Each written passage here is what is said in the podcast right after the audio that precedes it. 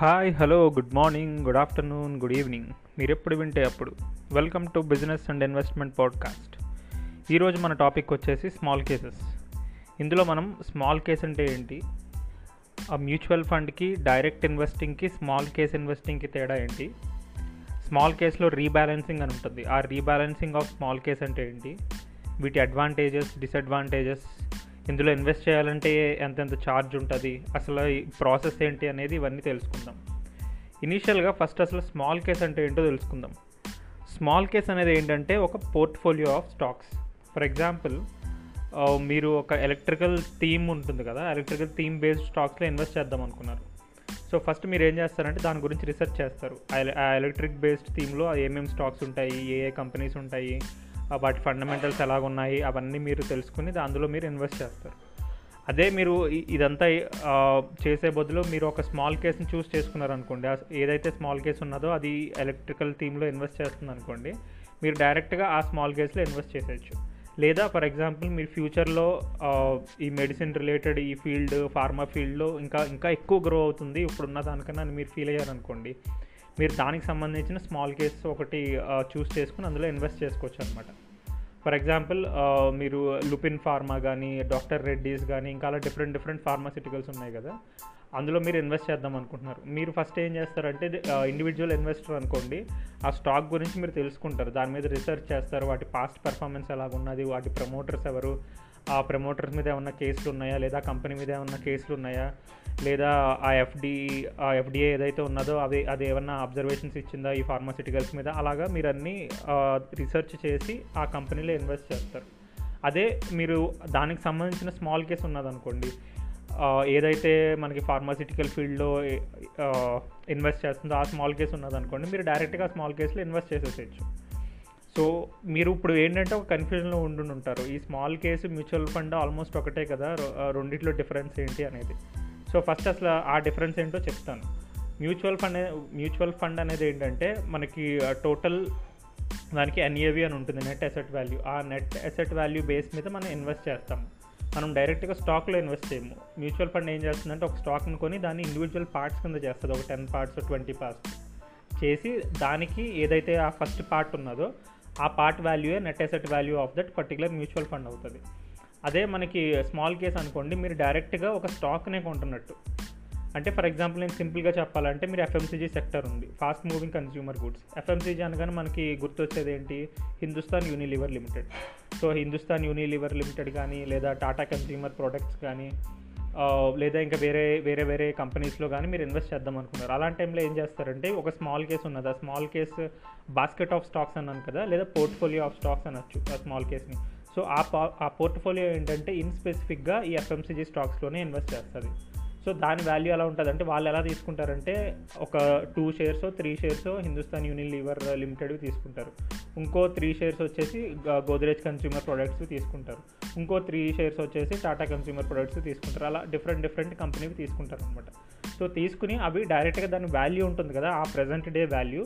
For example, మనకి Hindustan Unilever limited stock value వచ్చేసి 2000 ఉన్నదనుకుందాం, దాని తర్వాత టాటా కన్స్యూమర్ ప్రొడక్ట్ వచ్చి ఒక 500 ఉన్నదనుకున్నాం, రెండు కలిపి ఎంత, 2500 అయింది. సో మీకు ఆ స్మాల్ కేస్లో ఒకవేళ ఒక హిందుస్థాన్ యూనిలివర్ స్టాక్ అండ్ ఒక టాటా కన్స్యూమర్ ప్రొడక్ట్ స్టాకే ఉంటే దాని వాల్యూ 2500 rupees అవుతుంది అనమాట. అంటే మీరు ఏం చేస్తున్నారంటే ఇండైరెక్ట్గా స్టాక్స్ని కొంటున్నారు, స్టాక్ పార్ట్ని కొనట్లేదు. అదే మ్యూచువల్ ఫండ్లో ఏంటంటే, మ్యూచువల్ ఫండ్ దాన్ని ఆ స్టాక్స్ని పార్ట్స్ కింద చేసేస్తుంది, n number of parts, maybe 100 అవ్వచ్చు, 1000 అవ్వచ్చు, ఎన్నైనా అన్ని చేసేసి ఆ ప్రతి పార్టీకి ఒక వాల్యూ ఉంటుందన్నమాట. ఈ వాల్యూ మేము అమ్ముతున్నాము అని చెప్పి చెప్తుంది. అదే ఏంటంటే net asset value of that mutual fund అవుతుంది. ఆ వాల్యూ ఎప్పుడు తక్కువ ఉంటుంది, ఎందుకంటే మీరు డైరెక్ట్గా స్టాక్లో ఇన్వెస్ట్ చేయట్లేదు, స్టాక్ యొక్క పార్ట్లో ఇన్వెస్ట్ చేస్తున్నారు త్రూ మ్యూచువల్ ఫండ్. అదే స్మాల్ కేస్ అనేసరికి ఏంటంటే మీరు డైరెక్ట్గా స్టాక్స్లోనే ఇన్వెస్ట్ చేస్తున్నారు. బట్ ఏంటంటే ఇవి బాస్కెట్ ఆఫ్ స్టాక్స్, అంటే ఒక థీమ్లో 2 stocks వచ్చి ఒక కంపెనీవి, ఒక స్టాక్ వచ్చి ఒక కంపెనీది, అలాగే కొంటున్నారు అనమాట. సో అది డిఫరెన్స్. సేమ్ మ్యూచువల్ ఫండ్ లాగే దీనికి ఫండ్ మేనేజర్స్ ఉంటారు, ఫండ్ హౌసెస్ ఉంటాయి, అవన్నీ ఉంటాయి అనమాట. ఫర్ ఎగ్జాంపుల్, ఒక 2-3 ఫండ్ హౌసెస్ నేమ్స్ చెప్పుకోవచ్చు స్మాల్ కేస్లోని. ఒకటి ద మేజర్ ఫేమస్ ఏంటంటే విండ్మిల్ క్యాపిటల్. ఈ విండ్మిల్ క్యాపిటల్ అనేది చాలా స్మాల్ కేసెస్ని తయారు చేసింది, అంటే దాన్ని తయారు చేయడమే కదంటారు. ఫార్మా రిలేటెడ్ స్మాల్ కేస్ తయారు చేయడము, లేదా ఎఫ్ఎంసీజీ సెక్టర్ సంబంధించి ఒక స్మాల్ కేస్ తయారు చేయడము, ఇంకా అలా అలా డిఫరెంట్ థీమ్ బేస్డ్ అనమాట. లేదా కొన్ని మొమెంటమ్ స్టాక్స్ ఉంటాయి, అవి ఏంటంటే చాలా ఫాస్ట్గా మూవ్ అవుతాయి. అలాంటి టైంలో ఏంటంటే మనము ఒక 23%, 40% మనకి స్టాక్ పెరిగిన తర్వాత మనం వెంటనే ఎగ్జిట్ అయిపోవాలి. ఆ నెక్స్ట్ 2-3 డేస్కి ఏంటంటే మళ్ళీ స్టాక్ పడడం స్టార్ట్ అవుతుంది. సో అలాంటివి ఏంటంటే మొమెంటమ్ స్టాక్స్, అవి అప్పుడు దాకా కన్సాలిడేట్ అయ్యి ఒకేసారి ఆ మొమెంటమ్ స్టార్ట్ అవుతుంది అనమాట. అలాంటి స్టాక్స్తోని స్టార్ట్ అయ్యి ఒక రేంజ్ వరకు వెళ్ళి ఆ రేంజ్ తర్వాత మళ్ళీ కన్సాలిడేట్ అవ్వడమో లేదా మళ్ళీ తగ్గిపోవడమో జరుగుతూ ఉంటుంది అనమాట. సో అలాంటి టైంలో ఏంటంటే మనం కరెక్ట్ టైంలో ఎంట్రీ అయ్యి కరెక్ట్ టైంలో ఎగ్జిట్ అవ్వాలి. అదే మనకు తెలియలేదు అనుకోండి, సో అలాంటి టైంలో ఏం చేస్తామంటే ఇలాంటి స్మాల్ కేస్ కొంటాం అనమాట. మొమెంటమ్ స్మాల్ కేస్ స్టాక్స్ అని ఉంటాయి. అలా మొమెంటమ్ స్మాల్ కేస్ స్టాక్స్ కొన్నట్టయితే వాళ్ళు ఎవరైతే ఫండ్ మేనేజర్స్ ఉన్నారో వాళ్ళు కరెక్ట్గా అనలైజ్ చేసి ఏదన్నా స్టాక్ బ్రేక్అవుట్ అయ్యే టైంలో వాళ్ళు ఇందులో యాడ్ చేసేస్తారు. ఈ స్మాల్ కేస్ యాడ్ చేసినప్పుడు మనకు నోటిఫికేషన్ వస్తుంది రీబ్యాలెన్స్ చేసుకోమని. సో మనం ఆ నోటిఫికేషన్ యాక్సెప్ట్ చేస్తే ఆటోమేటిక్ రీబ్యాలెన్స్ అయ్యి ఆ స్టాక్స్ పెరిగిన తర్వాత ఏమవుతుందంటే ఈ మేనేజర్స్ అమ్మేయమని మనకు మళ్ళీ సిగ్నల్ పంపిస్తారు. సో అలాంటి టైంలో మనం అమ్మేసుకున్నాం అనుకోండి, మనకి ప్రాఫిట్ వస్తుంది అనమాట. ప్రాఫిట్ వచ్చి మళ్ళీ వేరే స్టాక్స్ని కొనమని మళ్ళీ సజెషన్ వస్తూ ఉంటుంది. సో అలాగే ఎప్పటికప్పుడు మనం రీబ్యాలెన్సింగ్ చేసుకోవచ్చు. మనకి ఒకవేళ సొంతగా నాలెడ్జ్ లేకపోతే అలాంటి టైంలో ఏంటంటే ఇలాంటి స్మాల్ కేసులో ఇన్వెస్ట్ చేయడం వల్ల ఆ మొమెంటమ్ని కరెక్ట్గా మనం క్యాచ్ చేస్తాము. ఆ మొమెంటమ్ అయ్యే టైంకి మనం అమ్మేసుకుని మళ్ళీ నెక్స్ట్ వేరే స్టాక్ కొనేసుకోవచ్చు అనమాట. సో అలాగా మన క్యాపిటల్ అప్రిషియేట్ అవుతూ ఉంటుంది ఈ స్మాల్ కేస్ విషయంలోని. ఇందులో ఏంటంటే చాలా థీమ్స్ ఉంటాయి. ఫర్ ఎగ్జాంపుల్ మీరు డైరెక్ట్గా మీ బ్రౌజర్లోకి వెళ్ళి స్మాల్ కేస్ అని కొట్టాను అనుకోండి, ఆ వెబ్సైట్కి ఓపెన్ చేయండి. ఓపెన్ చేయగానే మీకు ఫస్ట్ వచ్చేది ఏంటంటే ఆల్ వెదర్ ఇన్వెస్టింగ్, ఆ స్మాల్ కేస్ పేరు. ఆల్ వెదర్ ఇన్వెస్టింగ్ అంటే ఏంటంటే ఏ టైంలో అన్నా సరే మనం ఇన్వెస్ట్ చేసుకోగల స్మాల్ కేస్ అని. అలాంటి స్మాల్ కేసులు ఏముంటాయంటే యూజువల్గా అవి ఈక్విటీస్లో ఇన్వెస్ట్ చేస్తాయి, డెట్లో ఇన్వెస్ట్ చేస్తాయి, గోల్డ్లో కూడా ఇన్వెస్ట్ చేస్తాయి. సో ఆ మూడు ఏంటంటే medium volatility, high volatility and low volatility stocks కదా. సో అందుకని అదంతా యావరేజ్ అయిపోయి మనకి ఎలాంటి టైంలో ఇన్వెస్ట్ చేసినా సరే ఆన్ అండ్ యావరేజ్గా మంచి రిటర్న్స్ వస్తాయి అనమాట. ఆ all weather investing small case last 4 yearsలో మీరు చూసినట్టయితే 12.74% ఇంక్రీజ్ అయింది. CAGR అది, cumulative annual growth rate. So on and యావరేజ్గా 4 yearsలో 12.74 రిటర్న్ ఇచ్చింది. 12.74 రిటర్న్ అంటే అసలు అమేజింగ్ రిటర్న్స్ అవి. అది మీరు చెక్ చేసినట్టయితే దానికి ఆ స్మాల్ కేస్ పక్కనే వాలటైలిటీ కూడా ఇస్తాడు. అది హై వాలటైల్ స్మాల్ కేసా, లో వాలటైల్ స్మాల్ కేసా, లేదా మీడియం వాలటైల్ స్మాల్ కేసా అనేది క్లియర్గా ఉంటుంది అనమాట.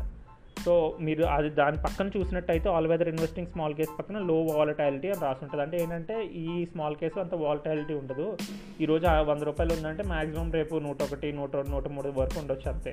అదే హై వాలటైలిటీ అనుకోండి, మీరు ₹100 ఉన్నప్పుడు ఇన్వెస్ట్ చేస్తే అది సడన్గా 84కి పడిపోవచ్చు, లేదా 120, 130 కూడా వెళ్ళిపోవచ్చు అనమాట. ఆ మొమెంటమ్ స్మాల్ కేసు అన్నాను కదా, అవి యూజువల్గా ఆ కేసులో ఉంటాయి అనమాట. సో నెక్స్ట్ ఇంకొకటి ఏంటంటే top 100 స్టాక్ స్మాల్ కేస్ అని ఉంటుంది. అంటే మనకి ఇండిసెస్ ఉంటాయి కదా, నిఫ్టీ కానీ సెన్సెక్స్ కానీ, అందులో మనకి top 100 స్టాక్స్ తీసుకుని ఒక బాస్కెట్ కింద పెట్టుకున్నాం అనుకోండి, ఆ బాస్కెట్ పేరు top 100 స్టాక్స్ స్మాల్ కేస్ అనమాట. ఇది కూడా విండ్మిల్ క్యాపిటలే స్టార్ట్ చేసింది ఈ స్మాల్ కేస్ని కూడా. సో దీనికి మినిమం అమౌంట్ వచ్చేసి ₹1,391. దీని 3 years CAGR చూసినట్టయితే 17.34% రిటర్న్ ఇచ్చింది లాస్ట్ 3 yearsలో. ఇది కూడా అమేజింగ్ రిటర్న్స్. వాలటాలిటీ చూసుకున్నట్టయితే ఇది కూడా మీడియం వాలటైల్ స్మాల్ కేసే. ఇందాక మీకు ఆల్ వెదర్ ఇన్వెస్టింగ్ అని చెప్పాను కదా, ఆల్ వెదర్ ఇన్వెస్టింగ్లో మన మినిమం అమౌంట్ వచ్చేసి ₹3,874 అనమాట. నెక్స్ట్ వచ్చేసి స్పెషాలిటీ కెమికల్స్ స్మాల్ కేస్. ఇది కూడా విండ్మిల్ క్యాపిటలే స్టార్ట్ చేసింది. ఇలా డిఫరెంట్ స్మాల్ కేసెస్ ఉంటాయన్నమాట. అంటే థీమ్ బేస్డ్ స్మాల్ కేసెస్ ఇవన్నీ. మీరు ఈ స్మాల్ కేస్ మేనేజర్స్ చూసుకున్నట్టయితే ఇందాక మీకు చెప్పాను కదా విండ్మిల్ క్యాపిటల్ అని, ఆ విండ్మిల్ క్యాపిటల్తో పాటు రైట్ రీసెర్చ్ అని ఒక స్మాల్ కేస్ మేనేజింగ్ కంపెనీ ఉన్నది. Next lotus wealth, Android financial services, ఇలా డిఫరెంట్ మేనేజర్స్ ఉంటారనమాట స్మాల్ కేస్ మేనేజ్ చేసేవాళ్ళు. మీరు ఒకసారి ఆ స్మాల్ కేస్ వెబ్సైట్కి వెళ్ళినట్టయితే మీకు క్లియర్గా అన్నీ అర్థమైపోతాయి. నెక్స్ట్ మనకి స్మాల్ కేస్ అంటే ఏంటో తెలుసుకున్నారు కదా, నెక్స్ట్ ఈ డిఫరెన్స్ ఏంటో తెలుసుకుందాం ఈ మ్యూచువల్ ఫండ్స్కి, డైరెక్ట్ స్టాక్స్కి, స్మాల్ కేస్కి డిఫరెన్స్. సో ఫస్ట్ ఏంటంటే మన డైరెక్ట్ స్టాక్ ఇన్వెస్టింగ్ అంటే ఇందాక మీకు ఆల్రెడీ చెప్పాను, మనకు ఆల్రెడీ మంచి నాలెడ్జ్ ఉండి మనము ఇన్వెస్ట్ చేసుకోగలము, ఒక కంపెనీ మీద ప్రాపర్ రీసెర్చ్ చేసుకుని ఇన్వెస్ట్ చేయగలము అంటే మనం డైరెక్ట్గా స్టాక్స్లో ఇన్వెస్ట్ చేసేసుకోవచ్చు.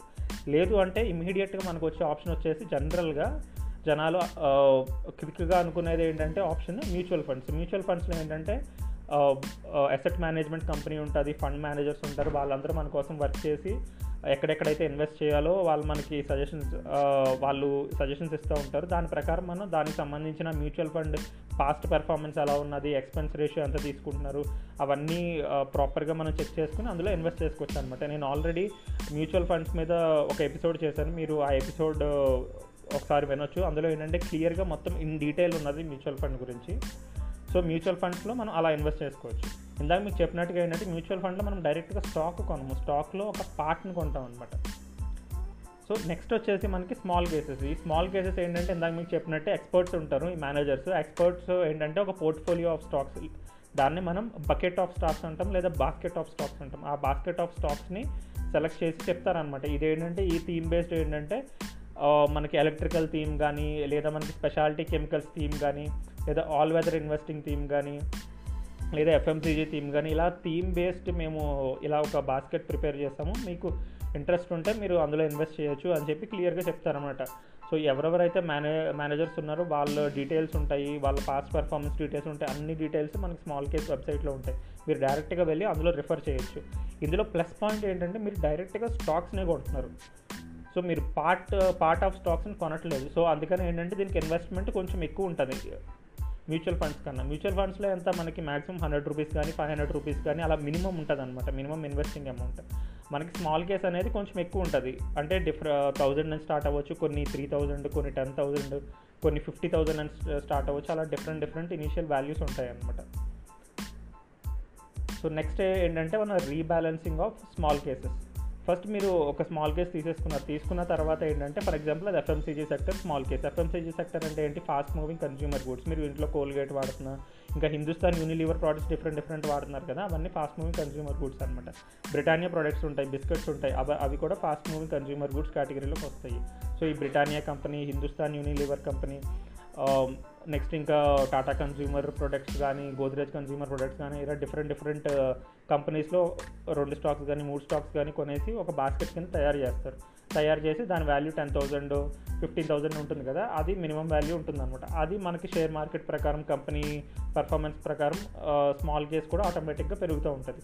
సో ఫర్ ఎగ్జాంపుల్ సడన్గా కొన్ని క్వార్టర్స్లో ఒక కంపెనీ సరిగ్గా పెర్ఫామ్ చేయలేదనుకోండి, ఆ డెసిషన్ ఏం చేస్తాడంటే మేనేజర్ తీసుకుంటాడు. ఓకే, ఇది సరిగ్గా పెర్ఫామ్ చేయట్లేదు, ఇందులో మేనేజ్మెంట్ ఇష్యూస్ ఉన్నాయి, లేదా ఇంకా సమ్ అదర్ ఇంటర్నల్ ఇష్యూస్ ఉన్నాయి, సో దీని గ్రోత్ అంతగా ఉండదు అని ఆ మేనేజర్ ఒక డెసిషన్ తీసుకుని, ఇందులో మీరు ఆల్రెడీ 4 స్టాక్స్ హోల్డ్ చేస్తున్నారు కదా, అందులో 2 అమ్మేసేయండి, మిగిలినవి వేరే కంపెనీవి 2-3 యాడ్ చేసుకోండి అని చెప్పి మనకు ఒక నోటిఫికేషన్ వస్తుంది. ఆ నోటిఫికేషన్ ఏంటంటే మనం యాక్సెప్ట్ చేసామనుకోండి, ఆటోమేటిక్గా సెల్ ఆర్డర్స్ వెళ్ళిపోతాయి. కరెంట్ ఆ ప్రైస్ ఏదైతే ఉందో ఆ ప్రైస్లో సెల్ ఆర్డర్స్ వెళ్ళిపోయి ఆ వేరే కంపెనీ ఏదైతే బై చేసుకోమన్నారో ఆ కంపెనీకి బై ఆప్షన్ వెళ్ళిపోతుంది అనమాట.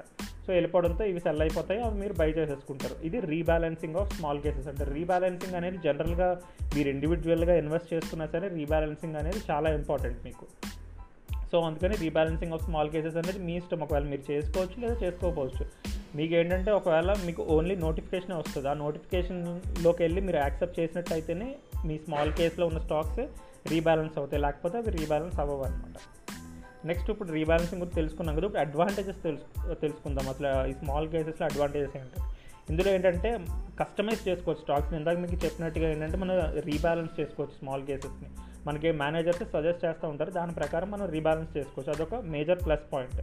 ఇంకొకటి ఏంటంటే ఇందులో ఎగ్జిట్ లోడ్ అనేది ఉండదు. మ్యూచువల్ ఫండ్స్లో మనకి కొన్ని మ్యూచువల్ ఫండ్స్లో ఎగ్జిట్ లోడ్ ఉంటాయి, ఇందులో ఏంటంటే ఎగ్జిట్ లోడ్ అనేది ఏమి ఉండదు అనమాట. నెక్స్ట్ రీబ్యాలెన్సింగ్ అనేది ఏదైతే వాళ్ళు సజెస్ట్ చేస్తున్నారో అది జస్ట్ సజెషన్ మాత్రమే, అది మన ఇష్టం. మీకు ఇంట్రెస్ట్ ఉంటే మీరు రీబ్యాలెన్స్ చేసుకోవచ్చు, లేకపోతే రీబ్యాలెన్స్ అది క్యాన్సిల్ చేసేసుకుంటే ఇంక రీబ్యాలెన్స్ అవ్వదు అనమాట మీ స్మాల్ కేస్ అనేది. నెక్స్ట్ ఇంపార్టెంట్ పాయింట్ ఏంటంటే ఇందులో మీరు డైరెక్ట్ షేర్స్ని హోల్డ్ చేస్తున్నారు, మీరు పార్ట్ యూనిట్ని హోల్డ్ చేయట్లేదు. మ్యూచువల్ ఫండ్స్లో ఏంటంటే మీరు జస్ట్ ఒక పార్ట్ని హోల్డ్ చేస్తారు, ఆ షేర్లో 1/10 పార్టో 1/20 పార్టో హోల్డ్ చేస్తారు. అదే మీకు స్మాల్ కేసెస్ వచ్చేసరికి ఏంటంటే మీరు డైరెక్ట్గా అందులో ఉన్న ఒక షేర్ని మీరు హోల్డ్ చేస్తారనమాట. సో అదొక plus point. Next level of transparency అనేది కూడా చాలా ఎక్కువ ఉంటుంది స్మాల్ కేసెస్లో, ఎందుకంటే మీరు డైరెక్ట్గా చూసుకోవచ్చు ఏ స్టాక్స్లో మీరు ఇన్వెస్ట్ చేశారు, ఎంత పర్సంటేజ్ ఇన్వెస్ట్ చేశారు, ఎన్ని స్టాక్స్ ఇన్వెస్ట్ చేశారు అనేది మీకు ఆటోమేటిక్గా వచ్చేస్తుంది మీరు ఆ స్మాల్ కేస్ కొనగానే. సో అది చాలా plus point. Next disadvantages of small cases. కొన్ని అడ్వాంటేజెస్ ఉన్నట్టే ఇందులో కూడా కొన్ని డిసడ్వాంటేజెస్ ఉన్నాయి. అదేంటంటే ఫస్ట్ ఇనీషియల్ అమౌంట్ మీరు ఎంతైతే ఇన్వెస్ట్ చేయాలో అది ఎక్కువ ఉంటుందన్నమాట స్మాల్ కేస్లోనే. మీరు మ్యూచువల్ ఫండ్ కేసులో ఏంటంటే 500 రూపీసో 600 రూపీసో అలాగ ఉంటుంది. బట్ ఇక్కడ మనకి థీమ్ బేస్డ్ స్మాల్ కేస్ కాబట్టి మీరు డైరెక్ట్గా స్టాక్స్ని కొంటున్నారు, పార్ట్ ఆఫ్ స్టాక్స్ని కొనట్లేదు. సో వన్స్ మీరు డైరెక్ట్ స్టాక్స్ని కొంటే ఆబ్వియస్గా దాని వాల్యూ ఎక్కువ ఉంటుంది కాబట్టి మినిమం ఇన్వెస్ట్మెంట్ ఆ థీమ్ని బేస్ చేసుకుని ఉంటుందన్నమాట. సో ఆ థీమ్ని బేస్ చేసుకుని మినిమం 5,000 ఉండొచ్చు, 3,000 ఉండొచ్చు, లేదా 10,000 ఉండొచ్చు. అలా డిఫరెంట్ కాస్ట్లో ఉంటాయి. మీరు డైరెక్ట్ వెబ్సైట్లో వెబ్సైట్లోకి వెళ్ళి ఒకసారి మీరు చెక్ చేసుకుంటే ఉంటాయి అనమాట. 50,000లో ఉంటాయి, 60,000లో కూడా మినిమం ఇన్వెస్ట్మెంట్ అమౌంట్ ఉంటుంది. దాని పక్కనే మీకు CAGR రిటర్న్ కూడా రాసి ఉంటుంది. అది లో వాలటైలిటీయా లేదా మీడియం వాలటైలిటీయా అనేది కూడా అందులో క్లియర్గా రాసి ఉంటుంది అనమాట. సో మీరు ఇనీషియల్ అమౌంట్ ఎంతైతే పెడతారో అది కొంచెం ఎక్కువ పెట్టాల్సి ఉంటుంది స్మాల్ కేసెస్లో. అది ఫస్ట్ డిసడ్వాంటేజ్. సెకండ్ డిసడ్వాంటేజ్ ఏంటంటే మీరు రీబ్యాలెన్స్ చేస్తారు కదా, అంటే కొన్ని స్టాక్స్ని అమ్మేసి ఆ స్మాల్ కేసులో ఉన్న కొన్ని స్టాక్స్ని, అంటే 10 ఉన్నాయి అనుకోండి మీ స్మాల్ కేసులో, అందులో 2 అమ్మేసి 3 కొందాం అనుకుంటున్నారు. 2 అమ్మినప్పుడు ఏంటంటే మీరు ఏం చేస్తున్నారు, స్టాక్ని అమ్ముతున్నారు. స్టాక్ని మీరు అమ్మినప్పుడు సెక్యూరిటీ ట్రాన్సాక్షన్ ఫీజు కట్టాలి, స్టాంపింగ్ డ్యూటీ అని ఉంటాయి, అవి కట్టాలి. మీరు కొత్తవి కొంటున్నప్పుడు అది నార్మలే అనమాట. సో ఇది మ్యూచువల్ ఫండ్ కేసులో ఏంటంటే అది డిఫరెంట్. అది ఏంటంటే ఓన్లీ ఒక పార్ట్ అమ్మేస్తారు, మీరు పార్ట్ కొనుక్కుంటారు, అది డిఫరెంట్. ఇందులో ఏంటంటే మీరు డైరెక్ట్గా స్టాక్ని అమ్ముతున్నారు కాబట్టి దానికి సంబంధించిన ట్యాక్స్ అనేది కూడా మీరు పే ఆటోమేటిక్గా కట్ అయిపోతూ ఉంటుంది. సో ఇది next charges for investing in small case. Okay, మీరు మొత్తం అడ్వాంటేజెస్ డిసడ్వాంటేజెస్, స్మాల్ కేస్ అంటే ఏంటి, రీబ్యాలెన్సింగ్ అంటే ఏంటి, మ్యూచువల్ ఫండ్కి స్మాల్ కేస్కి డిఫరెన్స్ ఏంటి, ఇవన్నీ తెలుసుకున్నారు కదా. ఇప్పుడు ఛార్జెస్ తెలుసుకుందాం. అసలు మీరు ఓకే మీరు మైండ్ సెట్ చేసుకున్నారు, ఓకే స్మాల్ కేస్ ఇన్వెస్టింగ్ ఏదో బాగున్నది, ఇన్వెస్ట్ చేద్దామని. సో ఇప్పుడు మీరు ఇన్వెస్ట్ చేద్దాం అనుకున్నప్పుడు ఛార్జెస్ ఎంత ఉంటాయి? సో ఛార్జెస్ అనేది ఏంటంటే మీ స్మాల్ కేస్ వాల్యూ ఉంటుంది కదా, ఆ వాల్యూ 4,000 కన్నా తక్కువ ఉన్నది అనుకోండి, 2.5% of that value plus GST అనేది మీరు పే చేయాల్సి ఉంటుంది ఎక్స్ట్రా కాస్ట్ కింద. అదే మీరు ఇన్వెస్ట్ చేస్తున్న స్మాల్ కేస్ వాల్యూ 4,000 కన్నా ఎక్కువ అనుకోండి, అప్పుడు మీరు సింగిల్ షాట్ 100 రూపీస్ పే చేయాలి, ప్లస్ GST ఎంత అయితే అంత మీరు పే చేయాల్సి ఉంటుంది అనమాట. ఇది ఏంటంటే వన్ టైమ్ ఛార్జ్. ఇది తర్వాత మీరు రీబ్యాలెన్సింగ్ చేసినప్పుడు కానీ లేదా మీరు అమ్మినప్పుడు కానీ స్మాల్ కేస్ అలాంటి ఛార్జ్ తీసుకోదు మీ దగ్గర నుంచి. బట్ ఏంటంటే మీరు అమ్మినప్పుడు ఏంటంటే షేర్స్ని డైరెక్ట్గా అమ్ముతున్నారు కాబట్టి ఈ సెక్యూరిటీ ట్రాన్సాక్షన్ ఫీజు అవన్నీ ఉంటాయి యాజ్ యూజువల్గా. నెక్స్ట్ ఇప్పుడు ఛార్జెస్ గురించి తెలుసుకున్నారు. నెక్స్ట్ పార్ట్ ఏంటంటే process of investing in small cases. So ఇప్పుడు మీరు అంతా సెట్ చేసుకున్నారు, ఇప్పుడు ఎలా అప్లై చేయాలి, ఎలాగ మీరు ఒక స్మాల్ కేస్ని కొనాలి అంటే మీ దగ్గర ఫస్ట్ ఒక డీమ్యాట్ అకౌంట్ ఉండాలి కంపల్సరీగా. ఆ డీమ్యాట్ అకౌంట్ అనేది మీరు ఏ బ్రోకర్ దగ్గరైనా కొనుక్కోవచ్చు. సో మీరు ఒక డీమ్యాట్ అకౌంట్ కొన్న తర్వాత ఆ డీమ్యాట్ అకౌంట్ ఏం చేయాలంటే ఈ స్మాల్ కేస్ అకౌంట్కి లింక్ చేయాలి. ఇప్పుడు వరకు మీరు ఏం చేశారు, డైరెక్ట్గా స్టాక్ కొనాలంటే ఏదో ఒక బ్రోకర్ దగ్గరికి వెళ్ళారు, స్టాక్ బ్రోకర్ దగ్గరికి. అది 5 పైసా అయి ఉండొచ్చు, లేదా అప్ స్టాక్స్ అయి ఉండొచ్చు, లేదా జీరోదా అయి ఉండొచ్చు. వాళ్ళ దగ్గరికి వెళ్ళి వాళ్ళ దగ్గర నుంచి మీరు స్టాక్స్ కొనడము, అమ్మడం అదంతా చేశారు. స్మాల్ కేస్లో ఏంటంటే స్మాల్ కేస్లో మీరు అకౌంట్ ఓపెన్ చేసుకుని స్మాల్ కేస్ కొనడానికి కుదరదు. ఇది ఏం చేయాలంటే మీరు ఏదైతే ముందర ఆల్రెడీ జీరోదాలో కానీ అప్ స్టాక్స్లో కానీ ఎవరొకరి దగ్గర అకౌంట్ ఓపెన్ చేసుకుని ఉంటారు కదా, వాళ్ళ లాగిన్ ఐడి డీటెయిల్స్తో మీరు ఈ స్మాల్ కేస్ని లింకప్ చేయాలి. సో లింకప్ చేసిన తర్వాత ఆ డీమ్యాట్ నెంబర్ అనేది దీనికి కనెక్ట్ అవుతుంది. కనెక్ట్ అయ్యి అప్పుడు మీరు స్మాల్ కేస్లో డైరెక్ట్గా స్టాక్స్ కొంటారు కదా, ఆ కొన్న స్టాక్స్ ఏంటంటే ఆ డీమ్యాట్ ప్రకారం ఆ 2 లింక్ అయ్యి మీ స్మాల్ కేసులోకి వస్తాయన్నమాట. సో ఇదండి ఈరోజు టాపిక్ స్మాల్ కేసెస్ గురించి. మీకు దీని మీద ఎలాంటి డౌట్స్ ఉన్నా సరే, ఇంకా ఏదన్నా ఫర్దర్గా ఏమైనా ఎక్స్ప్లెనేషన్ కావాలనుకున్నా, మీరు ఏదైనా Q&A సెషన్ చేయమన్నా సరే చేస్తాను. సో మళ్ళీ ఇంకో కొత్త టాపిక్తో నెక్స్ట్ ఎపిసోడ్లో కలుసుకుందాం. Love you all, bye, take care.